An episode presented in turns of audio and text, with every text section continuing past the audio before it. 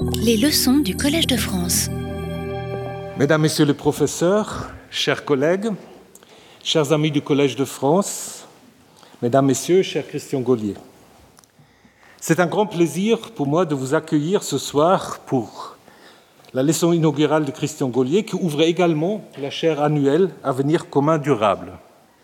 Cette chaire a été créée dans le cadre de l'initiative du même nom lancée par des professeurs du Collège de France.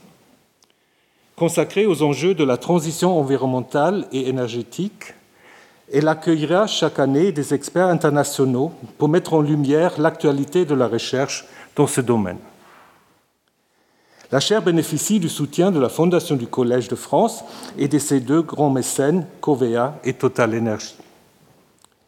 La question de la transition écologique va d'un monde qui soit encore vivable dans quelques décennies est aujourd'hui une des préoccupations majeures de l'humanité.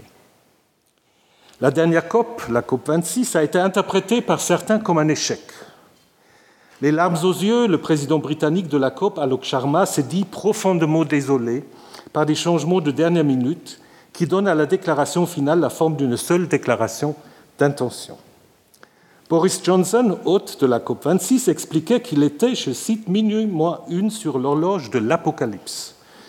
Il a commenté le résultat final par la phrase Ma joie est tentée de déception. Face à ces ballons mitigés, on peut se contenter d'exprimer ce sentiment, soit d'adopter un langage apocalyptique, que font certains, ou alors, c'est le but de l'initiative Avenir commun durable de la chaire et de la chaire annuelle qui l'accompagne, entrer dans une réflexion scientifique sur ces questions. Sur le plan scientifique, une réflexion sur le changement climatique et la transition écologique doit aussi impliquer les sciences humaines et sociales. Sur le plan de l'histoire, on peut observer que nos sociétés ont connu des bouleversements climatiques importants dans le passé, comme des périodes de sécheresse au Proche-Orient ancien, au premier millénaire avant l'ère chrétienne, ou le petit âge glaciaire qui a affecté l'Europe au XVIIe siècle. Les sciences de l'Antiquité et les sciences des religions nous rend attentifs au fait que l'humanité a eu très tôt conscience de la fragilité du monde dans lequel elle vivait. Le mythe du déluge, qu'on trouve dans le Proche-Orient ancien, dans la Bible, mais aussi en Inde et en Chine, et encore dans certaines civilisations de l'Amérique latine, le montre. Malgré leurs différences, ces récits insistent sur l'effondrement d'un premier monde pour des raisons diverses, soit surpopulation, soit méchanceté des hommes, soit des colères divines et bien d'autres. Sans doute aussi dans le but pour rendre attentif au fait que le monde dans lequel nous vivons peut être frappé par une catastrophe. Aujourd'hui, nos sociétés ont pris conscience que nous devons changer beaucoup de choses pour affronter et limiter le changement climatique qui désormais est inéluctable. Ces changements ont évidemment aussi une composante économique importante et font apparaître des inégalités évidentes comme le révèle entre autres la discussion autour du prix du carbone. Dans une perspective de croissance, réduire le pouvoir d'achat d'aujourd'hui pour améliorer l'avenir peut poser problème. Et c'est justement à cause de l'importance de ce facteur économique que la chaire Avenir commun durable sera ce soir inaugurée par un économiste, Christian Gaulier. Les recherches de Christian Gaulier s'étendent des domaines de l'économie de l'incertain à l'économie de l'environnement, en passant par la finance, la consommation, l'assurance et l'analyse des coûts-bénéfices, avec un intérêt particulier pour les effets durables à long terme. À l'origine de la Toulouse School of Economics, avec Jean Tirole, il en est le directeur. Il a publié plus d'une centaine d'articles dans des revues scientifiques internationales, ainsi que plusieurs livres, je ne cite euh, quelques-uns seulement, The Economics of Risk and Time, qui a remporté le Paul et Samuel Havard en 2001. En 2012, il a publié chez Princeton University Press un livre intitulé Pricing the Planet's Future et son récent ouvrage grand public, Le climat après la fin du mois 2019, traite l'importance d'agir face au changement climatique et a connu un grand succès en France. Christian Gaulier est un des auteurs du quatrième et cinquième rapport du groupe d'experts intergouvernemental sur le changement climatique, ce groupe a reçu en 2007 le prix Nobel de la paix pour leurs efforts visant à renforcer et diffuser les connaissances sur le changement climatique d'origine humaine et à jeter les bases des mesures nécessaires pour contrer de tels changements. Christian Gaulier conseille régulièrement plusieurs gouvernements sur la politique d'évaluation des investissements publics. Il est en outre président de l'Association européenne des économistes de l'environnement.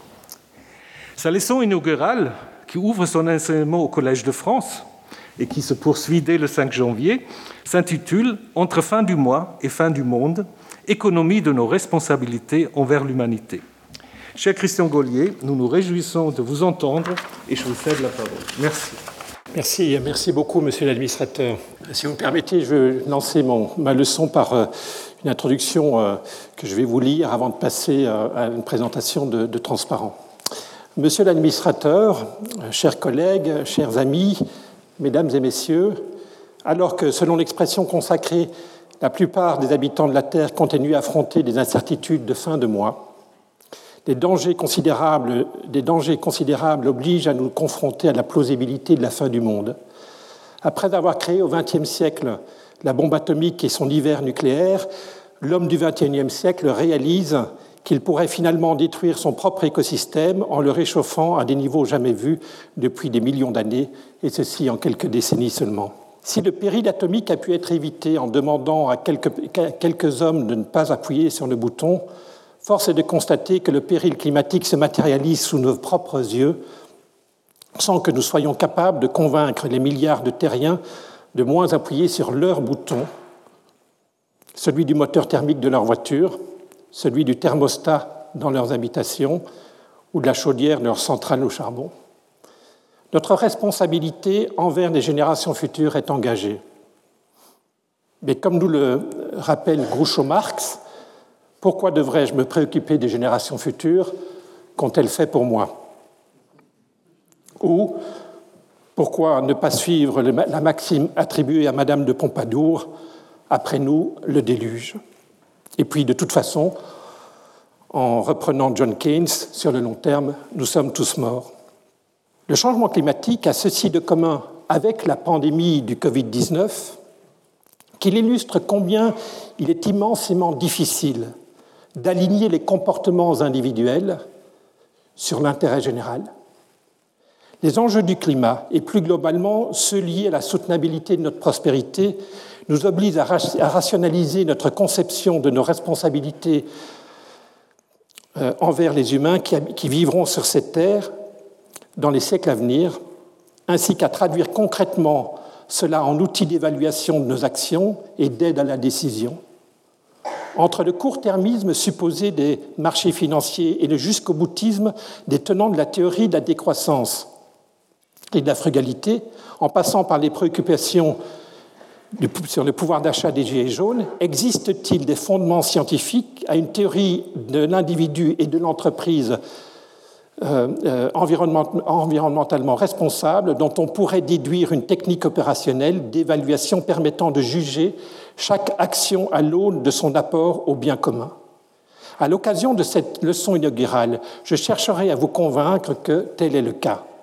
Dans notre monde gagné par le relativisme intégral, où tous les arguments se valent, en particulier quand il s'agit de la réduction des émissions de CO2, et où tout ce qui est vert est désirable, tout ce qui est a priori désirable, excusez-moi, il est urgent de remettre de la rationalité dans un débat où les idéologies prennent le dessus au détriment de l'efficacité et de la crédibilité des politiques engagées. Ma leçon inaugurale sera divisée en deux parties. Dans la première partie, je voudrais extraire de l'économie du climat euh, les leçons nécessaires pour décrire les méthodes et les instruments pour une politique climatique efficace. Et dans une deuxième partie, je m'intéresserai à préciser la valeur du carbone qu'il faudrait mettre en place à travers une taxe carbone ou des marchés de permis d'émission qui, qui, soient au niveau de la valeur carbone, qui soient compatibles avec euh, euh, nos responsabilités envers les générations futures. Donc première partie, économie du climat et politique climatique. Dans un récent sondage publié par Ipsos et commandé par la chaire Avenir commun durable, il est indiqué que 80% des Français pensent qu'un changement climatique est en cours et qu'il est extrêmement grave. Donc les gens en France, et ce n'est pas vrai dans tous les pays dans le monde, en France en tout cas, il y a un vrai consensus sur l'existence d'une responsabilité envers les générations futures consécutive au fait d'émettre du CO2. Néanmoins, malgré cette prise de conscience, constatons que sur les 30 dernières années, et si je prends la date euh, pivot de 1992, l'année euh, de la conférence de Rio, en 1992, nous émettions 22 gigatonnes de CO2 environ par an. Aujourd'hui, nous nous en émettons mondialement 36. Donc concrètement, on sait qu'on fonce vers le mur et au lieu d'appuyer sur la pédale de frein, on appuie sur la pédale de l'accélérateur. Les économistes expliquent notre passivité en trois analyses. La première, historique, proposée par Arthur Pigou dans un livre publié en 1920, propose la problématique de l'externalité climatique. Et cette externalité signifie que quand vous faites un effort de réduction des émissions de CO2, vous allez, sans, politique climatique spécifique, vous allez, payer 100% des sacrifices ou des coûts liés à cet effort de décarbonation mais le bénéfice sera entièrement pour l'humanité et pratiquement pas pour vous. Donc vous n'avez pas beaucoup d'incitation à faire des efforts puisque les bénéfices ne vous reviennent pas. Et évidemment, chacun va penser de la même façon, espérant être le passager clandestin des bénéfices, des, efforts des autres et in fine, à l'équilibre, plus personne ne fait rien. La deuxième analyse que les économistes font, c'est la problématique de la tragédie des horizons temporels. Problème est que quand vous, émettez quand vous, réduisez, faites un effort de réduction des émissions de CO2 aujourd'hui, l'essentiel des bénéfices de ces efforts vont être étalés sur des temps très longs, des, années, des décennies, voire des, siècles. Et l'homme étant naturellement court-termiste, favorisant plus les conséquences immédiates de leurs actions par rapport aux conséquences à long terme, les problématiques de fin de mois dominent par rapport aux problématiques de plus long terme. C'est vrai au niveau individuel, c'est vrai au niveau politique. Les politiques n'ont pas nécessairement les bonnes incitations pour tenir compte des bénéfices à très long terme des décisions politiques qu'ils vont prendre, puisque les générations futures ne votent pas aujourd'hui et ne sont pas représentées au Parlement qui élisent euh, qui sont élus par le peuple. Donc la démocratie, pour reprendre le jargon de certains philosophes et de politologues, la démocratie, c'est la dictature du présent. Et puis finalement, troisième analyse, celle de la fuite des carbones. Quand vous décidez, quand un pays décide de réduire ses émissions de CO2, pourrait très bien se faire en pénalisant par exemple les, plus gros émetteurs. Ces, gros émetteurs peuvent avoir un intérêt à, délocaliser leur production pour aller reconstruire leur usine de l'autre côté de la frontière, là où euh, les pénalités sur ces émissions euh, n'existent pas. Et le résultat de cette euh, décision politique du pays ambitieux au niveau climatique, c'est euh, ben, finalement, il n'y a pas d'impact positif sur le climat puisqu'il euh, y a simplement un transfert géographique des émissions sur la Terre et le pays qui fait ces efforts sans bénéfice collectif va perdre des emplois, va perdre de la prospérité par cette désindustrialisation. Ces trois analyses convergent sur le même résultat conduisent à faire en sorte que, sans, sans, leadership clair, on ne va pas faire beaucoup d'efforts. Les résultats apparaissent dans ce deuxième bullet point. Aujourd'hui, nous émettons beaucoup plus de CO2 que dans le passé. C'est d'autant plus vrai que nous vivons aujourd'hui dans un monde où beaucoup de citoyens vivent dans l'utopie d'une transition énergétique heureuse. La transition énergétique, dans la réalité, va être coûteuse. Pourquoi? Parce qu'il s'agit de remplacer des sources d'énergie qui finalement restent peu chères, extrêmement faciles à utiliser, les énergies fossiles, pour les remplacer par d'autres sources d'énergie qui restent encore aujourd'hui extrêmement coûteuses à produire et très difficiles à utiliser, en particulier dans les dimensions de l'intermittence des énergies solaires et euh, euh, éoliennes. Par exemple, en 2021, le, kilowattheure électrique produit par le mix européen coûte à peu près 6 centimes, alors que euh, l'année dernière, la France a contracté avec un grand opérateur énergétique pour installer des éoliennes marines au large de Saint-Brieuc avec un tarif garanti sur 15 ans de 15,5 centimes le kilowattheure. Donc vous voyez que cette opération, qui consiste à remplacer du mix électrique européen par de l'électricité marine, de, l'électricité éolienne marine, a multiplié essentiellement par 3 le coût le coût de l'électricité produite. Hein, ça illustre bien le fait qu'encore aujourd'hui, même si je ne tiens pas compte de la problématique d'intermittence de, ces éoliennes en mer, euh, j'ai un surcoût euh, lié au transfert, à la, décarbonation du, du système électrique. Donc aujourd'hui, il n'y a pas de consensus sur la manière d'agir pour réduire les émissions. Il y a un consensus sur l'existence d'un problème, il n'y a pas du tout de consensus sur la manière de résoudre ce problème. Question concrète, qu'est-ce que chacun doit faire pour participer à la résolution de ce problème Et permettez-moi de prendre un exemple très simple, celui qui est proposé par Jean Tirole, il s'est représenté dans une caricature de, l'Express l'an dernier. Euh, Jean Tirole se rend tous les samedis matins au marché des Carmes à Toulouse pour euh, acheter des tomates.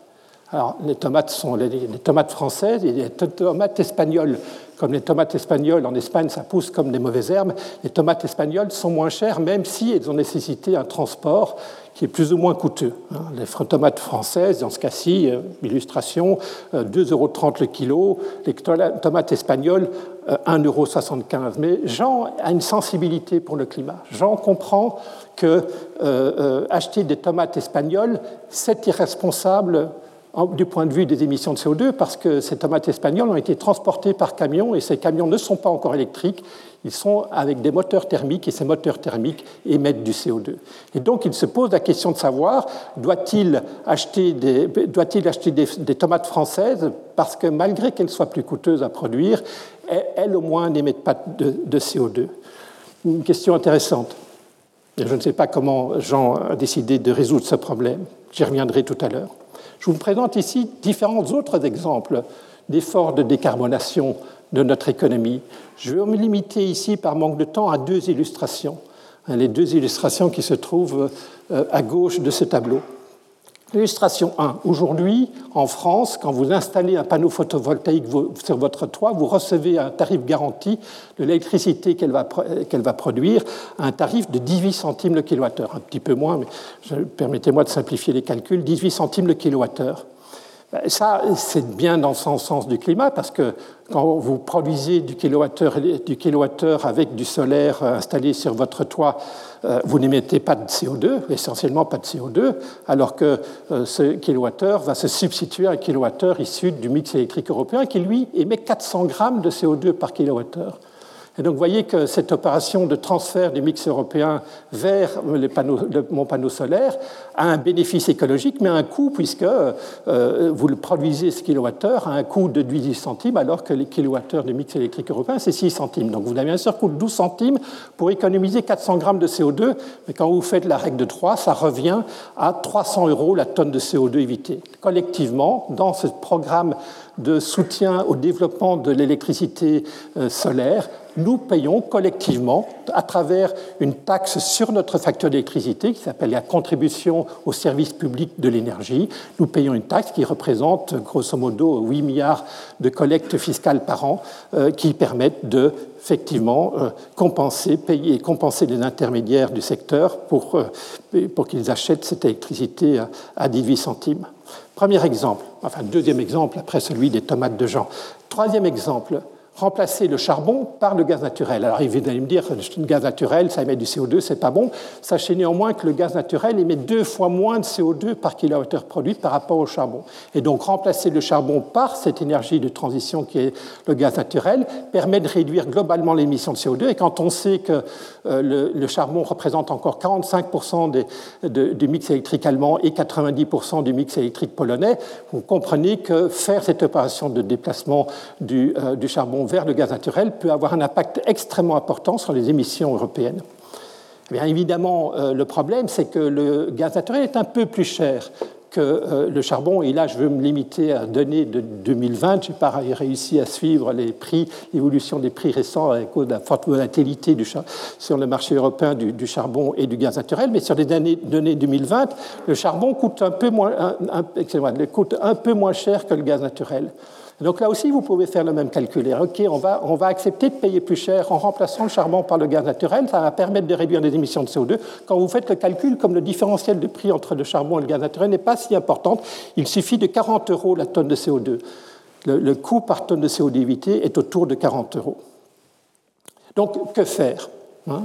J'aurais pu compléter par d'autres exemples sur la, voiture électrique, aussi chère à, Jean Tirole, euh, mais aussi baisser la vitesse au volant sur l'autoroute, euh, sur les nationales. Tout ça sont des activités qui permettent de réduire les émissions de CO2, mais qui ont un coût dont l'estimation est représentée ici sur ce tableau. Donc que faut-il faire?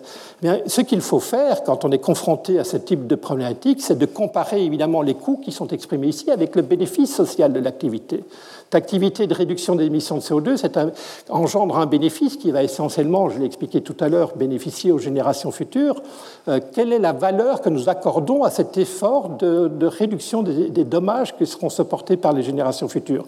Normalement, ça va être la valeur présente du flux de dommages euh, climatiques évités euh, euh, engendrés par, par, notre effort, par notre effort de réduction des émissions de CO2. Et donc, il s'agit de comparer le coût par tonne de CO2 évité décrit sur le transport en précédent avec la valeur carbone, cette, cette expression de, de ce qu'on est prêt à payer pour réduire ces émissions de CO2, pour réduire ces dommages climatiques futurs. Donc il s'agit ici, hein, pour chaque problématique, la problématique de Jean Tirole, la problématique euh, des producteurs d'électricité euh, avec le charbon, le problème euh, de de panneaux photovoltaïques sur votre toit, à chaque fois, regardez concrètement quels sont les coûts pour la société, quels sont les bénéfices pour la société en monétisant le bénéfice pour la société consécutif à la réduction des émissions de CO2 sous la forme de cette valeur carbone sur laquelle, dont, dont le montant sera discuté dans la deuxième partie de cette présentation. Euh, donc cette, euh, cette, capacité à euh, faire de l'analyse que bénéfice permet de rationaliser l'ensemble des décisions et de permettre une, normalement une confrontation dans le débat entre ces différentes, ces différentes dimensions pour, pour permettre de conduire une politique climatique qui soit au moindre coût pour les citoyens qui sont bien entendu in fine les financeurs de cette transition. Euh, donc, on peut appliquer ça à l'exemple de, des tomates euh, toulousaines. Euh, il suffit pour Jean de mesurer le nombre de kilos de CO2 qui ont été engendrés par le transport du kilo de tomates espagnol qu'il considère acheté rajouter cette, la, monétiser cette, émission en utilisant cette valeur carbone, rajouter ça au coût de production des tomates espagnoles, les 1,75 euro sur l'étal, et comparer la somme des deux au, prix des tomates, euh, tomates françaises. Autre exemple, l'éolienne, les éoliens, les éoliens terrestres. Vous savez aujourd'hui qu'il y a un vrai débat sur le développement de l'éolien terrestre en France parce que les éoliennes abîment le, paysage. Eh bien, ce que je propose, c'est euh, comparer les coûts et les bénéfices de ces éoliennes. Parmi les coûts, il y a le coût capitalistique de euh, l'investissement dans l'éolienne. Parmi les bénéfices, il y a la valeur carbone correspondant au fait que vous n'émettez pas de CO2 quand vous produisez de l'électricité avec votre éolienne, et puis le coût lié à l'impact sur le paysage, et ça on peut l'estimer en regardant l'impact sur la valeur immobilière des habitations qui se trouvent autour de des éoliennes, et constater que étude euh, anglaise récente que euh, quand vous avez une maison à, 5, à 1 km d'une éolienne, sa valeur de marché est réduite de 5%. Je propose de rajouter dans le coût de l'éolien ce coût sociétal lié euh, à l'impact sur le paysage ou peut-être sur le bruit et la pollution sonore. Je voudrais ici saluer euh, les efforts euh, en France qui sont très importants depuis un certain nombre de décennies d'évaluateurs. Nous avons en France une culture de l'évaluation qui est intense et vous avez ici dans cette salle un certain nombre de représentants de cette, discipline, hein, euh, dont un des, des, fondateurs, Marcel Boiteux, ancien président d'EDF, mais nous avons ici aussi Roger Roger Guénery, euh, Dominique Bureau, Alain-Émile Quinet, euh, Jean-Paul Ourliac, j'en passe. J'en passe. Euh, ce que je propose aussi, c'est que les entreprises utilisent une valeur carbone. Ils appellent ça un prix interne du carbone pour déterminer si une entreprise qui voudrait être socialement responsable doit effectivement passer du charbon au gaz naturel, par exemple, si, c'est une entreprise dans le secteur de la production d'électricité, eh bien qu'elle fasse ce calcul avec une valeur carbone et qu'elle en, prenne, les, conséquences à partir du calcul que je viens de décrire. Ça, c'est une politique de responsabilité sociale des entreprises, finance verte, ce genre de choses. Mais le mieux, pour résoudre le problème, pour inciter l'ensemble des agents économiques à faire les calculs que je viens de décrire, hein, faut pas attendre euh, l'altruisme des, uns et des autres pour qu'ils fassent ce calcul-là. Je vous rappelle la problématique de départ, externalité. Les gens sont pas, les gens, les, agents économiques, les entreprises, les, les, consommateurs ne sont pas incités naturellement à intégrer dans leur décision d'émettre du CO2 les coûts sociétaux liés à ces émissions. Donc la solution que les économistes proposent depuis maintenant Arthur Pigou, 1920, c'est d'aligner l'intérêt, la myriade des intérêts privé avec l'intérêt général en obligeant tous les émetteurs de CO2 à payer un prix qui est égal à cette valeur carbone, qui est égal au, à la valeur du dommage marginal engendré par ces émissions de CO2.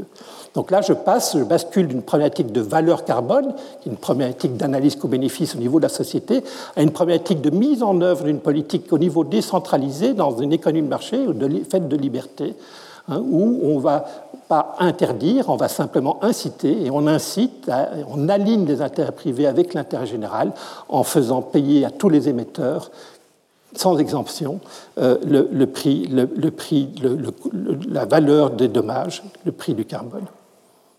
Euh, ça, ça aura un impact évidemment sur euh, le prix des biens et services les plus carbonés, puisque les producteurs qui produiront ces,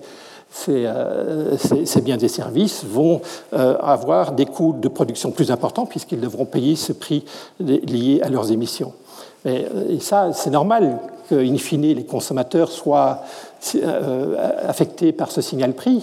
Après tout, il faut quand même bien que les consommateurs internalisent eux aussi les conséquences de leur consommation. Les conséquences de leur consommation, c'est les émissions engendrées par la production de ces biens et services. Et sachez que sur le long terme, euh, le signal prix a des effets euh, euh, tout à fait cruciaux sur les comportements. On a, en France en particulier peu la sensation que, comment nos vies, nos modes de vie sont impactés par les prix relatifs. Je vous donne deux exemples. Quand Gutenberg invente l'imprimerie au début du, 14e, au début du 15e siècle, il va faire diviser les prix de production des livres d'un facteur 300. Et ça, ça crée des conditions d'une alphabétisation qui conduit à la Renaissance, qui conduit enfin qui sont en tout cas un facteur explicatif de la Renaissance et de la réforme religieuse. Autre exemple, la lumière, la bascule d'une lumière produite par de l'huile de baleine euh, jusqu'à celle produite par euh, LED réduit le coût de l'électricité, le coût de la lumière d'un facteur 1000, et ça, ça transforme la planète en une, une planète, de, une planète, de, euh, une planète sombre en une planète de lumière. Plus récemment, euh, euh, euh, l'État britannique a augmenté massivement le prix du carbone dans le secteur de l'électricité et en 10 ans, ça a éliminé le charbon du mix électrique américain. Finalement, prenez l'exemple du, du, parc automobile entre l'Europe et les États-Unis. Aux États-Unis, le prix de l'essence est deux fois moins élevé qu'en Europe depuis une quarantaine d'années. Et observez la qualité du parc automobile dans les deux régions du monde. Aux États-Unis, les voitures sont beaucoup plus lourdes, beaucoup plus émettrices de CO2, beaucoup plus euh, gourmandes en, euh, en, essence. Donc, les prix, jouer sur les prix a un impact considérable sur les comportements et la politique de tarification carbone va dans cette direction-là. Alors, une tarification carbone n'est pas suffisante, bien entendu. Elle est nécessaire, n'est pas suffisante parce qu'il y a bien d'autres défaillances de marché. Et là, Philippe Aguillon ne me contradira pas quand je dirais qu'il faut aussi subventionner la recherche et développement dans les, investissements euh, RD verts, en particulier parce que les innovateurs verts ne sont pas nécessairement complètement incités à intégrer le bénéfice sociétal de leurs efforts, hein, puisque une grosse partie de leurs efforts d'innovation va être va aller à l'ensemble de la planète à travers l'augmentation du corpus de connaissances qui bénéficiera à tous. Alors, je ne peux pas étayer, l'argument est encore un peu plus sophistiqué pour, pour la RT verte Philippe Aguillon signalant que les, gens qui, sont, qui innovent dans le secteur thermique n'ont pas nécessairement les bonnes incitations pour aller tenter de commencer à innover dans le secteur vert. Alors rapidement, avant de passer à la deuxième partie de ma présentation, euh, les enjeux de la tarification carbone. Là, je vais faire un petit peu de politique, si vous me permettez, pendant quelques minutes. Euh, il y a différents enjeux qui sont assez compliqués. Le premier, c'est que le prix du carbone, que ce soit par, à, travers une taxe carbone ou un marché de permis d'émission, le prix du carbone révèle le vrai coût de la transition. Et dans un monde où les ménages pensent que la transition devrait être sans coût, il est difficile pour eux d'accepter qu'ils vont devoir payer euh, l'essence à la pompe un peu plus cher ou d'acheter euh, leur fuel domestique un peu plus cher. Ils, euh, réalisent à ce moment-là, et on a bien vu dans le mouvement des jaunes, ils réalisent à ce moment-là que, que la transition ne va pas être si heureuse qu'ils ne le pensaient. Donc c'est un discours difficile pour les politiques. Hein. C'est un peu suicidaire pour un politique de dire euh, du sang, de la sueur et des larmes, hein, qui est la réalité pour gagner cette guerre mondiale contre le changement climatique. Il faudra relever euh, se relever les manches et, travailler et accepter de sacrifier une partie de son, pouvoir d'achat pour réaliser ces investissements de toutes sortes euh, la dans la transition énergétique un certain nombre d'économistes ont suggéré que peut-être, et là je vais prendre des gants, euh, que peut-être que cette, problématique d'acceptabilité politique de la, de, de la, tarification carbone devrait plutôt inciter à ne pas utiliser l'instrument euh, de la tarification carbone, mais plutôt d'utiliser une multiple, de, un, multiple euh, politique, micropolitique climatique, des subventions. Rappelez-vous qu'une subvention pour X, c'est une taxe sur Y. Euh, il pose le même problème d'acceptabilité politique, mais c'est peut-être un peu plus sophistiqué, plus difficile à comprendre pour les citoyens. Euh, des, standards, des normes, des interdictions, tout ça, sont, engendre un certain nombre de coûts qui sont sans doute un peu plus cachés, qui, vont engendrer des coûts beaucoup plus importants dans la transition énergétique, mais comme ils sont cachés, ils seront peut-être plus, peut plus faciles à mettre en œuvre. Deuxième élément, et on entend souvent parler de ça, la, tarification du carbone est compliquée parce qu'elle est régressive. Euh, c'est vrai, en fait, la transition énergétique, elle est régressive par nature, comme la part du revenu des ménages consacré à la demande d'énergie est décroissante avec le revenu. Les ménages les plus modestes consacrent une part plus importante de leur revenu pour se chauffer et pour se déplacer que les ménages les plus riches, quand vous augmentez les coûts de l'énergie, et je vous dit que c'est inévitable, il faudra, en tout cas sans progrès technologique, on, aura, on sera confronté à une augmentation des coûts de l'énergie, c'est par nature régressif. En plus, la politique de, par exemple, d'installation de panneaux photovoltaïques sur le toit, ça bénéficie aux gens qui ont un toit, qui sont propriétaires de leur toit. Euh, Ce n'est pas les, locataires de HLM.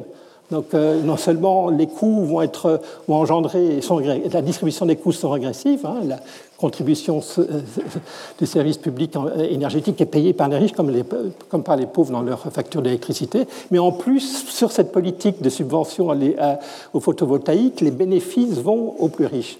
Bonus-malus automobile, même chose. Qui bénéficie des 5 000 euros de bonus sur l'achat d'une voiture électrique mais Ceux qui sont capables de s'acheter une voiture électrique, et je suis désolé, étant donné les prix des voitures électriques encore aujourd'hui, ça bénéficie aux personnes les plus, euh, euh, euh, les plus aisées. L'avantage d'une tarification du carbone, d'une taxe carbone ou d'un permis d'émission, un système de permis d'émission, c'est que précisément ça engendre un revenu fiscal qui peut lui être utilisé pour compenser, voire surcompenser les ménages les plus modestes. Donc la problématique de la régressivité est un argument en faveur, pas en défaveur de la tarification du carbone. Il y a aussi des problématiques liées à la crédibilité de l'évolution des prix du carbone sur le temps long. Hein, bien sûr que la plupart des actions qui permettront de décarboner notre économie dans les 30 prochaines années sont des actions d'investissement long. Remplacer une centrale au charbon par une centrale au gaz naturel, ça va être utile, ça va engendrer des bénéfices pour 30, euh, 40 années. Remplacer euh, une centrale au charbon par une centrale nucléaire, euh, vous connaissez les horizons temporels, nous sommes en, on va en reparler en France dans les années à venir sur le, sur le grand carénage. ce sont des temps longs. Et le, déclen... voiture, je vais prendre un exemple plus concret pour les gens de la rue. remplacer une voiture thermique par une voiture électrique, moi je garde ma voiture pendant 20 ans, j'ai besoin de savoir quel sera le prix de l'essence incluant le prix, du carbone pour les 20 prochaines années pour que je déclenche aujourd'hui ma décision d'acheter une voiture électrique. Et donc, on a un problème de crédibilité de la tarification du carbone, en particulier quand on utilise pour euh, tarifer le carbone un système de marché d'émissions où la volatilité du prix euh, reste absolument conséquente. Donc on a besoin de crédibiliser tout ça. On a deux solutions pour le faire. Une décision politique au niveau européen qui fixerait un prix plancher sur le marché, du carbone en Europe, avec un taux de croissance qui serait garanti à l'avance, ou, proposition que je fais avec mon collègue Jacques Delplat, la proposition de créer une euh, banque centrale du carbone. Je ne rentre pas dans les détails à ce stade-ci, ça m'amènerait un peu plus loin, un peu trop loin. On pourrait parler aussi d'ajustement aux frontières. Je manque un petit peu de temps. Euh, le président de la République en a parlé il y a quelques minutes. Maintenant, je suis parvenu à vous convaincre qu'il faut, d'une façon ou d'une autre, parler d'une valeur carbone et pourquoi pas d'un prix du carbone. Euh, quel devrait être le niveau de cette, euh, cette valeur carbone? C'est un problème, c'est un problème de distribution de l'effort entre générations présentes et générations futures. Si vous fixez un, prix du carbone faible, comme en Chine, hein, où le marché de permis euh, euh, donne un prix à autour de 5 euros la tonne de CO2, ou en Europe, où le prix est beaucoup plus élevé, vous voyez que plus le prix du carbone sera élevé, plus les, uns et les autres aujourd'hui seront incités à faire des efforts importants, sacrifier leur consommation présente pour euh, décarboner leur mode de vie ou leur mode de production. D'accord? Donc, donc la valeur carbone, en fait, traduit concrètement dans l'application du changement climatique nos responsabilités envers les générations futures.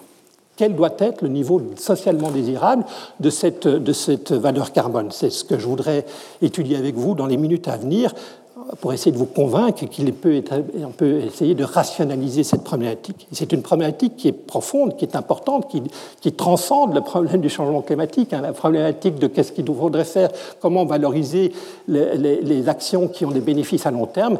C'est un problème lié, par exemple, à, la vitesse de, de résorption euh, de la dette publique ou euh, de la réforme du système de retraite, j'en passe, et des meilleurs. Petite anecdote pour commencer. Donc je vous rappelle que pour aligner les intérêts, la myriade d'intérêts privés sur l'intérêt général, il faudrait fixer une valeur carbone qui soit égale au dommage engendré par ce carbone émis. D'accord? Faire en sorte que les, émetteurs soient euh, pratiquement les victimes de leur propre comportement, puisque le prix serait égal au dommage. D'accord? C'est un principe de responsabilisation. Le problème, c'est que ces émissions, le, dommage engendré par le CO2, du CO2 émis aujourd'hui, il va s'étaler sur le temps long. Et donc la question qui se pose, c'est euh, qu'est-ce qu'on est prêt, comment, valoriser un bénéfice qui se, se, se matérialisera dans 10, dans 20 ans, dans 100 ans, dans 200 ans? Donc, quel taux d'actualisation faut-il utiliser Le taux d'actualisation, c'est un terme technique pour décrire l'intensité de la pénalisation d'un bénéfice parce qu'il se réalise dans un temps long. Sous l'administration Obama, euh, l'administration avait utilisé un taux d'actualisation dans les années 2014, hein, un taux d'actualisation de 3%, donc qui pénalise relativement peu le, futur, qui valorise beaucoup ce qui va se passer à long terme par rapport à un taux d'actualisation plus élevé, ce qui a conduit l'administration Obama à utiliser un une valeur qui, aurait conduit, si euh, fallait fixer un, prix par cette méthode aujourd'hui, aurait conduit à un prix autour de 75 euros la tonne de CO2 euh, aujourd'hui à ce prix-là, clairement, je vous l'ai expliqué tout à l'heure, en tout cas, si on appliquait ce prix-là en Europe, le, le, charbon euh, ne serait plus compétitif par rapport au gaz naturel, ce qui permettrait de réduire euh, rapidement les émissions de CO2. Hélas, euh, Trump arrivant à la Maison-Blanche, Trump annonce immédiatement que ce taux d'actualisation de 3% est totalement inacceptable. Il avait un argument, effectivement, aux États-Unis. Le taux d'actualisation officiel est de 7%. Et donc l'administration Obama euh, aux ordres de Trump, décide de refaire les calculs avec un taux d'actualisation beaucoup plus élevé, celui de 7%, qui évidemment pénalise beaucoup plus le futur. Et donc, comme le plus gros des bénéfices des réductions des émissions de CO2 se dérouleront, se produiront, se matérialiseront dans, dans, dans, dans 50 ans ou dans 100 ans, ça conduit à une valeur carbone qui est beaucoup plus faible. Euh, dans les calculs, 5 euros la tonne de CO2. Évidemment, avec 5 euros la tonne de CO2, il ne va pas se passer grand-chose pour réduire les émissions de CO2 à tous les niveaux de euh, euh, l'économie américaine. Et puis finalement, Biden arrivant au mois de janvier 2021, la première chose, une un des premiers décrets qu'il signe est un décret qui demande la réunion nouvelle réunion du comité en charge de l'évaluation de la valeur carbone en, proposant de, rediscuter de quel taux d'actualisation il faut utiliser. Le jury délibère encore. Je suis en contact avec un certain nombre des membres de ce jury, de ce, jury, de, de ce comité. Euh, encore euh, dimanche, euh, j'avais des échanges avec William Nordos, qui est à la manœuvre et qui me posait des questions qui, sont, qui vont être discutés dans les deux, trois transparents qui vont venir. Donc, deux questions jointes. Quel taux d'actualisation utiliser pour valoriser les dommages évités à l'avenir? Et puis, question euh, induite, quelle devrait être la valeur carbone? Je vais commencer par la problématique du taux d'actualisation, si vous me permettez, et je vais faire un détour qui vous paraîtra abscon et, absolument pas lié à la question. Je vais vous poser une question relative à qui va me permettre d'estimer votre degré d'aversion aux inégalités. Les inégalités, j'en ai un petit peu parlé tout à l'heure, dans un contexte très générationnel. Je, vais l'utiliser dans quelques minutes dans un contexte intertemporel. Imaginez une société composée de deux classes sociales. Une classe aisée une classe modeste et imaginez que la classe aisée ait des revenus deux fois plus élevés que la classe modeste. D'accord? Cas d'école. Imaginez deux politiques exclusives. Vous devez choisir l'une ou l'autre. La politique A, c'est une politique qui va donner un euro à une personne aisée. Et la politique M est une politique qui va donner T euros, T plus petit qu'un, à un ménage modeste. D'accord? Imaginez t égale à 0,5 par exemple. Donc vous devez choisir entre deux choses mutuellement euh, exclusives, soit de donner un euro à un riche, soit de donner 50 euh, centimes à un pauvre. Qu'est-ce que vous préférez? Alors, il y a deux éléments à prendre en compte, il y a deux dimensions au problème. Il y a dimension, deux objectifs. L'objectif de maximisation du PIB, maximisation de la création de valeur. Eh il faudrait préférer, dans ce cas-là, évidemment, la politique A, parce que là, elle produit un euro de richesse supplémentaire. Le problème, c'est qu'elle est donnée à, un ménage riche. Il faut aussi tenir compte en conséquence de la deuxième dimension du problème, c'est la réduction des inégalités. En acceptant plutôt la politique M, vous produisez moins de richesses, mais vous réduisez les inégalités. Et donc vous voyez que vous avez un compromis à faire entre euh, PIB et inégalité. Et donc, selon que vous allez répondre A ou M, vous allez pouvoir en déduire une information sur vos préférences pour, pour lutter contre les inégalités. Je vais poser une question un tout petit peu plus complexe, qui est celle de imaginer que euh, euh, je peux faire variété. Le, gain que je vais offrir dans la politique M au ménage modeste. Quelle est la valeur minimum de T qui vous, qui vous fasse que M soit meilleur que A En d'autres termes, quelle est la valeur de T qui vous rend indifférent entre la politique A et la politique M? Alors, je vais pas, on n'a pas le temps, j'aurais pu faire un petit sondage par Menti, mais euh, bon, je, trouvais ça un peu risqué, je ne l'ai pas fait. Je, suis allé voir la littérature, et je la regarde depuis un certain nombre de décennies maintenant, euh, ce que les experts en économie, dans la littérature, ont dit là-dessus. Et je vais vous citer quelques noms. Alors, ça va faire peut-être un petit peu argument d'autorité, vous m'en excusez, mais des gens comme Kenneth Arrow, Marty Weitzman, mon co-auteur à Décédé l'an dernier, Nick Stern, que vous connaissez bien, qui est venu faire, je pense, une, une, une, occuper une chaire temporaire comme moi il y a quelques années, euh, Bob Pindyke, mon collègue du MIT, Roger Genry, euh, le GIEC, dans son deuxième rapport en 1995, ont utilisé un degré de version aux inégalités pour réfléchir aux questions climatiques qui était telle que le T critique, le gain critique était de 25 centimes. Donc on était indifférent entre donner un euro. Tous ces gens sont d'accord pour dire ça serait pas on devrait être socialement indifférent entre donner un euro à un aisé et 25 centimes à un modeste, sachant que le modeste gagne deux fois moins que, le, que les aisés. Ou en d'autres termes, ça veut dire aussi, et je suis un petit peu provocateur dans cette dernière phrase, hein, où je vais demander un transfert du pauvre vers le riche, vous allez comprendre tout à l'heure pourquoi, hein, je vais dire, ce, que, ce, que, me disent euh, Arrow, Weizmann et compagnie, c'est qu'en fait, ils sont prêts à sacrifier jusqu'à 25 centimes d'un modeste pour donner un euro à un riche. Gardez ça en tête quelques minutes, je reviens dans, dans une seconde en fait. Cette problématique de quel, quel, devrait être notre degré d'aversion aux inégalités au niveau collectif, notre problématique de choix social face aux politiques redistributives, ont été étudiées par des philosophes, par des économistes depuis des décennies. On peut citer John Locke, on peut citer Jean-Jacques Jean Rousseau, excusez-moi, John Rawls, John Arsani, qui proposent, pour y réfléchir à ces questions, une théorie de la justice distributive. Je ne sais pas si c'est fait ici Galvaud le, le, titre d'un livre de John Rawls. Euh, qui consiste à mettre les gens sous un voile d'ignorance. En fait, évidemment, si vous êtes un ménage modeste, vous avez préféré la politique M. Si vous êtes un ménage aidé, vous avez préféré la, politique A. Donc, mettons les gens sous un voile d'ignorance et regardons sous ce voile d'ignorance qu'est-ce qu'ils sont, prêts à faire, quelle, quelle, politique ils sont prêts, quelle politique redistributive ils sont prêts à mettre en œuvre. Une politique redistributive sous sous voile de, de, l'ignorance, c'est une politique qui va réduire le risque, puisque les inégalités, c'est une source de risque quand vous êtes sous le voile de l'ignorance, une politique redistributive, c'est une politique qui réduit le risque. Alors ça tombe bien parce que les économistes ont un fameux paquet sur euh, les comportements des agents économiques face aux risques, les ménages, les, citoyens. Et donc on peut utiliser ces informations pour, euh, à travers ce voile d'ignorance, transformer cette problématique de choix social en une problématique de choix privé. Hein, vous êtes face, le voile dans sous le voile d'ignorance, vous êtes face à un problème de réduction des risques et vous regardez, regarde qu'est-ce que vous êtes prêt à payer euh, pour, euh, pour réduire ce risque. Et ça tombe bien que parmi les sponsors, il y ait une, une mutuelle d'assurance euh, dans, dans, ce, dans ce portefeuille.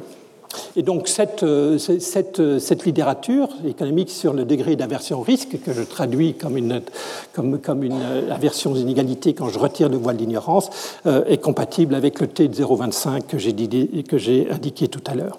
Je reviens maintenant je reviens maintenant sur ma problématique de taux d'actualisation. Donc, qu'est-ce que ce truc a à voir avec euh, la, façon dont je valorise euh, un transfert de consommation des générations présentes vers les générations futures, étant entendu qu'à faire un, un, effort de réduction des émissions de CO2 est effectivement une demande de réduction de la consommation présente pour le bénéfice de l'augmentation de la consommation future. Mais je fais bien là aussi un transfert, un transfert de consommation, exactement comme dans l'exemple de, mes classes M et de, mes classes modestes et aisées tout à l'heure, sauf qu'il est intertemporel. Le point important que je voudrais mettre en avant ici, qui, constitue le socle de la théorie de l'actualisation en sciences économiques depuis, euh, depuis les années 1920, hein, Frank Ramsey, c'est de dire en fait, dans un monde en croissance, dans un monde en croissance économique, je suis le ménage modeste. Les générations futures sont les ménages aisés. Et donc, quand je décide de faire des sacrifices aujourd'hui pour le bien de générations futures, je transfère de la richesse des pauvres vers les riches. J'augmente les inégalités, ici les inégalités intergénérationnelles, et ce n'est pas désirable d'un point de vue de l'intérêt général sous le voile d'ignorance. D'accord? Donc, c'est la raison pour laquelle on va demander un taux de rendement minimum de ce transfert, de cet investissement, si je étudie un problème d'investissement, ou l'efficacité, le rendement de, la politique de, réduction des émissions de CO2. Hein, et, la question c'est donc quel est le rendement minimum de cet investissement sans risque que je vais exiger pour compenser le fait que ces investissements accroissent les inégalités intergénérationnelles? Ça, mes collègues, moi j'ai découvert ça dans les années 90 et en fait je pense que les, économistes n'avaient pas vraiment compris cela il y, a, il, y a, il y, a, 25 ans. Je pense que maintenant c'est beaucoup plus dans les têtes des uns et des autres. Euh, comment quantifier le phénomène? Eh bien, permettez-moi de faire l'hypothèse que, euh, comme nous l'avons vu depuis deux siècles, la croissance de la consommation française va augmenter de 2% par an dans les décennies et les siècles à venir. Faisons cette hypothèse-là, si vous me permettez. C'est absurde, mais faisons-la pour quelques instants. Ça veut dire à 2% par an que dans 35 ans, la consommation aura doublé. Et donc, vous voyez bien que quand je vais me poser la question de savoir qu'est-ce que je suis prêt à payer aujourd'hui pour augmenter de 1 euro la consommation d'une personne qui vivra dans 35 ans, je me mets précisément dans la question que je vous ai posée tout à l'heure. Qu'est-ce que vous êtes prêt à payer aujourd'hui pour donner un euro à une personne qui est deux fois plus riche que vous? Sauf qu'ici, je le mets dans une perspective intertemporelle. D'accord? Eh bien, Je vous ai donné la réponse, en tout cas celle des experts que j'ai interrogés dans la littérature, c'est 25 centimes. Eh bien, j'en conclus que 25 centimes, c'est la valeur présente d'un investissement qui me donnerait un euro dans 35 ans. C'est le, maximum que je suis prêt à payer aujourd'hui pour donner un euro à une personne qui vivra dans 35 ans, parce que cette personne dans 35 ans sera deux fois plus riche que moi. Et sous le voile de l'ignorance, si je ne sais pas aujourd'hui si je suis la personne qui va devoir payer aujourd'hui, ou si je suis la personne qui bénéficiera d'euros dans 35 ans, et qui sera deux fois plus riche, eh bien, je vais, je vais dire, ben, cet échange-là, je suis prêt à le faire que si euh, euh, le coût présent, le, coût, le coût de la, euh, du transfert aujourd'hui est inférieur à 25 centimes. Eh bien, ça, ça veut dire que je dois utiliser un taux d'actualisation de 4%. Pourquoi? Parce que 4%, c'est le petit calcul que j'ai mis en rouge en haut à droite. 4%, ça permet de conclure qu'un euro dans 35 ans actualisé au taux de 4% est bien égal à 25 centimes. Donc en fait, tout ce que je vous raconte depuis cinq minutes, c'est euh, une argumentation pour dire qu'il faudrait, dans ce monde-là, utiliser un taux de 4% pour pénaliser le futur, simplement parce que le futur est plus riche et plus prospère qu'aujourd'hui, et que nous sommes, et que demander d'investir, de sacrifier de la, de la consommation et du pouvoir d'achat aujourd'hui de la fin du mois, hein, problématique de la fin du mois, pour sauver euh, des pour le bénéfice de gens qui seront plus riches à l'avenir, eh bien, ça, n'est socialement désirable que si euh, le rendement de cette opération est suffisamment élevé. D'accord? Donc, taux d'actualisation de 4%. Le taux d'actualisation est le taux de rendement minimum d'un investissement sûr qui compense l'accroissement des inégalités que cet investissement, inégalités intergénérationnelles que cet investissement engendre. Ce qui est malheureux, d'accord, ça c'est le socle, c'est le principe de base. Et hélas, depuis 30 ans qu'on parle de valeur carbone parmi les économistes, c'est cet argument-là et celui-là seul qui détermine, qui, détermine, les positions des uns et des autres dans le débat sur le taux d'actualisation utilisé pour euh, euh, calculer la valeur carbone. C'est fort dommage. pourquoi? Parce que, alors je suis désolé, Roger, je n'aurai pas le temps de parler de taux d'actualisation écologique, le temps presse. Euh, euh, c'est fort dommage parce que, bien entendu, que fonder une théorie de la responsabilité envers les générations futures en imaginant, en posant comme principe de base que les gens qui vivront dans deux siècles sont 50 fois plus riches que nous, évidemment qu'on n'a pas beaucoup de responsabilité par rapport à ces gens-là. Mais la réalité bien sûr complètement différente. La réalité, c'est que nous, sommes, nous faisons face à des incertitudes fondamentales sur la prospérité future de notre, de notre, de notre planète. Et c'est bien ça le problème. D'accord donc, euh, donc c'est absurde. L'argument, il a, il a du sens, mais il pose une hypothèse sur l'absence d'incertitude sur la croissance économique qui, rend caduque le résultat. Donc la question qui se pose aujourd'hui, et c'est le, le, le, le, cœur de toutes mes recherches des 20 dernières années, c'est comment intégrer cette incertitude et comment cette incertitude affecte le, taux d'accusation. Alors d'abord, dans quel sens? Dans quel sens l'incertitude devrait, est-ce que ça devrait faire baisser ou monter les 4% que j'ai indiqués tout à l'heure? Mais regardons comment les agents économiques se comportent, comment les consommateurs se comportent, comment les citoyens, c'est eux qui nous concernent. Hein. eh bien, les citoyens, eux, quand ils s'affrontent eux-mêmes une incertitude sur l'évolution de leurs propres revenus, ils sont prêts à sacrifier plus le présent. On l'observe parce qu'ils épargnent plus. On appelle ça l'épargne de précaution. C'est un concept développé par euh, John Keynes dans les années 1920. Euh, et on l'observe concrètement depuis un siècle. Beaucoup d'études économétriques ont été faites pour estimer la relation entre l'incertitude auquel les ménages sont confrontés et le niveau d'épargne euh, qu'ils désirent accumuler. L'épargne, c'est bien un sacrifice que les consommateurs sont prêts à faire pour améliorer leur futur. Ce qui est désirable au niveau individuel doit être aussi désirable au niveau collectif. Et comment est-ce qu'on y arrive? Eh bien, on doit faire baisser le taux d'accusation pour faire en sorte que plus de, euh, euh, projets d'investissement, comme des investissements de réduction d'émissions de CO2, euh, passent le test de la comparaison des coûts et des bénéfices. Si vous augmentez la valeur carbone en augmentant le taux d'actualisation, eh bien, évidemment, vous allez faire plus d'investissements verts.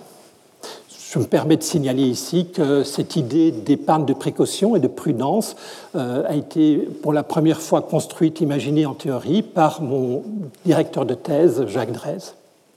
Alors, première partie, donc, euh, il faut faire baisser le taux d'intérêt en dessous de 4%. De combien en dessous de 4% Alors là, c'est là où les, choses commencent à devenir un peu plus compliquées. Je ne vais pas rentrer dans les détails. Sachez que euh, dans un monde d'hypothèses gaussiennes, avec une croissance décrite par un mouvement brownien géométrique, comme on le fait en théorie de la finance depuis 40 ans, bah, les résultats ne sont pas très convaincants. La baisse du taux d'actualisation n'est pas sévère. Néanmoins, je ne pense pas que nous puissions représenter l'incertitude auquel les, euh, générations futures sont confrontées par un mouvement brownien. Posons-nous simplement la question quelle traîne de croissance de ce brownien mettriez-vous en place pour euh, caractériser une croissance sur les cinq prochains siècles On a utilisé 2%. Bah, c'est pas clair. Hein. Euh, on peut mettre des tas d'histoires. Et puis, si vous regardez les films de science-fiction, vous voyez quand même des mondes qui sont extrêmement hétérogènes selon, euh, selon le, producteur de films que vous considérez. On peut imaginer des phénomènes apocalyptiques. Monsieur l'administrateur en parlait dans son introduction. On peut penser, comme beaucoup d'économistes, la, la plausibilité d'une stagnation séculaire, d'une répétition de pandémies à haute fréquence, des crises financières à répétition, des guerres mondiales, euh, une évolution euh, détestable du savoir-vivre ensemble qui nous conduirait sur des sociétés post-démocratiques dont euh, les possibilités de créer la prospérité semblent euh, hypothéquées. Au contraire, on peut imaginer qu'on soit reparti sur un schéma de croissance et de progrès technique, de conquête spatiale, de, de, transhumanisme, de capacité à produire de, l'énergie solaire, de l'énergie du soleil, la fusion nucléaire à des coûts relativement faibles qui recréerait des conditions d'une croissance euh, importante euh, compatible avec l'écologie. Bref, on ne sait pas, et la, solution de ce problème doit passer par une probabilisation des différents scénarios possibles. Je ne sais pas quel sera le bon scénario, mais je peux les probabiliser. En tout cas, je peux faire des hypothèses sur ces probabilités et en déduire, euh, un impact sur, euh, le taux d'actualisation. Ça, ce sont des travaux qui ont été menés euh, par différentes commissions près de France Stratégie, à commencer par la commission Lebeg en, en, 2005, la commission Gaulier en 2011, la commission Kiné en 2013, la commission Roger Guenry et Jean-Paul Ourliac, euh, qui vient de remettre euh, ces conclusions qui proposent qu'on utilise un taux d'actualisation de 1,2% euh, pour des plus l'inflation hein, pour évaluer, comme taux d'actualisation pour évaluer des projets sans risque à horizon de moins de 70 ans. Néanmoins, la plupart des projets d'investissement qui améliorent l'avenir sont des projets qui ne transfèrent pas avec certitude de la consommation.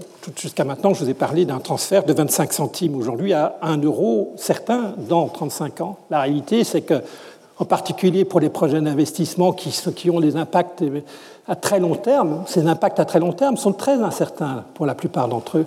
Et nous voudrions valoriser les projets qui ont et je reviens à l'assurance, qui ont une valeur assurantielle, c'est-à-dire des projets d'investissement qui vont être particulièrement euh, productifs dans les pires des États du monde, là où on atteint la fin du monde. Hein. Si on pouvait trouver des solutions aujourd'hui, des investissements qui garantissent que dans ces États du monde-là, au moins, je me fiche du reste, mais que dans ces États du monde-là, au moins, on engendre, ces, ces, investissements engendrent un supplément de consommation pour euh, les populations qui vivraient dans cet état euh, très détérioré. Très détérioré. Donc, et par contre, on ne voudrait pas, on valoriserait moins des projets d'investissement qui auraient tendance à accroître le risque, le risque agrégé porté par les générations futures. Je peux vous donner un exemple. Je travaillais l'année dernière sur la contre-expertise du projet CIGEO, ce projet d'enfouissement des déchets nucléaires à Bure, dans les Ardennes. Voilà un beau projet qui montre, qui, qui n'est pas très utile dans les bons états de la nature, mais qui est extrêmement utile dans les états de la nature. On retourne à l'âge de la pierre, on oublie euh, que ces euh, déchets euh, à, haute activité et longue vie sont extrêmement toxiques et, et le fait de pouvoir protéger les générations futures de ces déchets a une valeur économique très importante dans cet état du monde-là. Vous voyez bien que ce sont des ce sont des types de projets qui euh, ont euh, cette caractéristique d'offrir des bénéfices particulièrement importants dans les pires états du monde. Il faut survaloriser ça et la, meilleure façon de valoriser ça, c'est d'utiliser un taux d'actualisation sur les bénéfices espérés qui sont plus faibles pour ces projets assurantiels. Et euh, ici, je me fais le porteur de la synthèse du rapport Genry, dont j'ai cité le, résultat pour les taux, taux d'actualisation sans risque. maintenant, pour les projets risqués, la commission Genry a décidé cet été de recommander, par exemple, d'utiliser un taux d'actualisation de 3,2% pour les projets qui accroissent le risque macroéconomique, et typiquement euh, pour un risque de, qui duplique le risque agrégé. Hein. typiquement, ce sont des, un projet qui, euh, dont, le, dont le bénéfice net pour la société augmente de 1% quand la consommation agrégée augmente de 1%. Donc, pour ces projets-là, qui, qui, accompagnent le risque macroéconomique et donc qui ne sont pas capables de le réduire, on va utiliser un taux d'actualisation de 3%. Au contraire, pour les projets qui, par exemple, ont un engendrent un bénéfice net qui augmente de 1% quand la consommation baisse de 1%, hein, des projets qui euh, sont de nature assurantielle, on va utiliser un taux d'actualisation de moins 0,8%. Et quand vous vous rappelez ce que je vous ai dit tout à l'heure sur Obama euh, versus Trump, vous rappelez qu'évidemment, utiliser moins 0,8% plutôt que 3,2% pour calculer une valeur carbone, ça va avoir des effets tout à fait considérables. Et donc la question résiduelle reste, de savoir, dans le cas, quand je vais appliquer cette, cette analyse de quelle est la valeur des projets, euh, quelle est la valeur de, euh, bénéfices futurs en, en équivalent présent, euh, je dois me poser la question fondamentale que finalement peu d'économistes ont posée. En fait, je suis concrètement, on est trois ou quatre dans le monde à se poser cette question, dont William Nordos ce week-end dans son mail. Au fond, euh, euh, faire un effort de mitigation, un effort de réduction des émissions de CO2 aujourd'hui, est-ce que ça plutôt va engendrer des bénéfices sociaux importants dans les bons états de la nature ou dans les mauvais états de la nature? Alors, l'argument de base pourrait dire, ben, si j'ai une incertitude sur la sensibilité climatique, hein, euh, euh, si, si, la sensibilité climatique est importante, donc euh, il y aura des effets importants, des dommages climatiques extrêmement importants liés aux émissions de CO2, à l'augmentation de la concentration de CO2, ça sera un état du monde où la, la, consommation sera faible à cause de l'importance des dommages climatiques, et en même temps, réduire les émissions de CO2 aura un bénéfice dans cet état du monde extrêmement important d'accord, puisque euh, les dommages sont importants, et vous réduisez ces dommages-là par ces efforts d'investissement. Et donc, on est bien dans une situation où, effectivement, lutter contre les émissions de CO2, c'est un investissement qui sera particulièrement euh, profitable dans les pires états du monde de la nature. Donc, il faudrait utiliser un taux d'actualisation de moins 0,8% et donc avoir un prix du carbone autour de 200 euros la tonne de CO2. Et là, quand vous réfléchissez comme ça, vous, êtes victime d'un effet, comme je le montre d'un travail avec euh, Simon Dietz et Louis Kessler, euh, euh, vous êtes victime d'un effet lampadaire. C'est-à-dire que quand on réfléchit au changement climatique, on dit, au fond, il n'y a qu'un seul risque, c'est le changement climatique. La réalité du monde, c'est qu'il y a bien d'autres incertitudes qui pèsent sur les générations futures que, le, risque, le risque climatique. Hein. Le risque numéro un, en fait, quand vous calibrez un modèle qui intègre des dimensions climatique et des dimensions euh, de croissance économique avec des incertitudes sur l'évolution de la productivité des facteurs de production, euh, mais sur le long terme, l'élément d'incertitude numéro un pour les générations futures, c'est est-ce qu'on aura encore du progrès technique et scientifique dans les, dans les siècles à venir ou pas? Et, cette incertitude-là, elle domine massivement l'incertitude climatique. Je suis désolé pour les, climatologues et les économistes du climat. Euh, et ça, ça fait que dans un monde où on aurait par exemple une stagnation multiséculaire, euh, finalement on aurait peu de consommation faible euh, dans des horizons longs et finalement peu de dommages, climatiques, puisque avec une faible consommation dans le business as usual, on n'aura pas beaucoup d'émissions et donc on n'aura pas beaucoup de changements climatiques. Et donc dans, cette, dans ce contexte-là, vous voyez bien qu'il y a une corrélation positive entre niveau de consommation et bénéfice des dommages. Et donc on inverse euh, la corrélation. Et donc il faut utiliser un taux d'actualisation positif. Ce que je tire de mes travaux actuellement, mais ça mérite euh, une contre-expertise par des collègues qui voudraient me contredire, euh, je conclus qu'il faudrait utiliser un taux d'actualisation autour de 3,2%, parce qu'investir dans le changement climatique, ce n'est pas un projet qui duplique le risque agrégé plutôt que de le réduire. Donc avec un taux d'actualisation de 3,2%, c'est ce que je vous ai dit tout à l'heure sur le, transparent Biden versus Trump, euh, à 3,2%, la valeur présente des dommages futurs que vous évitez en n'émettant pas une tonne de CO2 aujourd'hui tourne autour de 75 euros la tonne de CO2. Donc je propose que, à partir de cette conclusion, euh, je propose d'utiliser un taux d'actualisation, pardon, un prix du carbone, une valeur carbone de 75 euros par tonne de CO2. Ça veut dire qu'on doit éliminer le charbon extrêmement rapidement, mais que par, contre, pour les, pour les tomates de Jean, euh, un kilo de tomates espagnoles Toulouse devrait, devrait être, émettre au moins 7 kg de CO2 euh, au prix de, 75 euros la tonne de CO2 pour qu'il euh, euh soit désirable d'acheter des tomates euh, françaises plutôt que des tomates espagnoles. Je voudrais néanmoins, et c'est mon dernier transparent, je voudrais néanmoins conclure sur une note un peu plus de mise en perspective par rapport à la situation politique. le problème, c'est que et on l'a bien vu avec le, prix Nobel de, William Dandos en 2018, avec ce type d'approche et un taux d'actualisation à 3% et un prix du carbone à 75 euros, on ne va pas réussir à rester en dessous de 2 degrés Celsius. À 75 euros la tonne de CO2, on va franchir les 3 degrés en 2100. Or, nous avons un accord de Paris qui fixe la barre à 2 degrés. Et donc, nécessairement, si j'oublie cet aspect euh, comparaison des coûts et des bénéfices, si je me concentre sur un prix du carbone comme valeur fantôme comme prix fantôme de la contrainte des 2 degrés Celsius. À 2 degrés Celsius, ça nous laisse, ça nous laisse 1100 euh, gigatonnes de CO2 à émettre dans le siècle, euh, selon le, le, rapport du GIEC qui est sorti cet été. Donc comment gérer euh, cette, cette l'allocation intertemporelle des, des, gigatonnes de CO2 que je peux encore émettre dans le siècle de façon intelligente Alors, vous avez deux solutions. Vous pouvez dire, ben, je ne veux pas augmenter trop le prix du carbone aujourd'hui j'ai mes gilets jaunes, hein, je donc je ne vais pas pas encore les matraquer, je vais plutôt dire, je vais augmenter beaucoup le prix du carbone à l'avenir. Hein. Euh, et la commission Kinet 2, euh, qui a remis son rapport sur euh, le schéma d'évolution du prix du carbone dans les, dans, les, dans, les 50, dans les 30 prochaines années, propose précisément cela, 75 euros la tonne de CO2 aujourd'hui et 775 euros en espérance en 2050. Hein, avec, un avec un tel prix, on pourrait effectivement rester sur les 2 degrés Celsius. C'est un taux de croissance du prix du carbone de 8% par an. Je ne sais pas si vous connaissez beaucoup d'actifs sans risque qui, ont un rendement de 8% par an, moi, pas. Et, en fait, cette proposition est une proposition qui manifestement euh, euh, alloue de façon euh, imparfaite, inefficace, les efforts dans le temps. On demande trop peu d'efforts aujourd'hui et trop d'efforts en 2050. Euh, donc, selon mes travaux, il faudrait utiliser un taux d'actualisation plus faible, autour de 4%.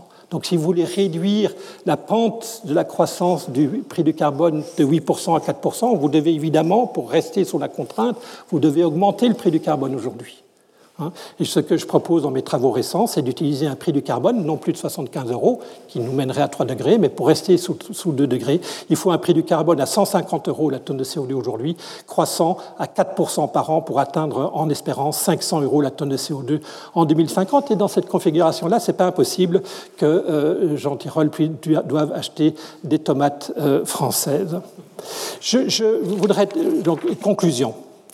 Euh, Monsieur l'administrateur, chers collègues, chers amis, mesdames et messieurs, le temps de l'action est venu pour un avenir commun durable. Le changement climatique engendre une défaillance autant des marchés que des démocraties qui obligent les politiques responsables à réaligner la myriade des intérêts privés sur l'intérêt général en imposant un prix uniforme du carbone sans exemption et sans hausse de la pression fiscale.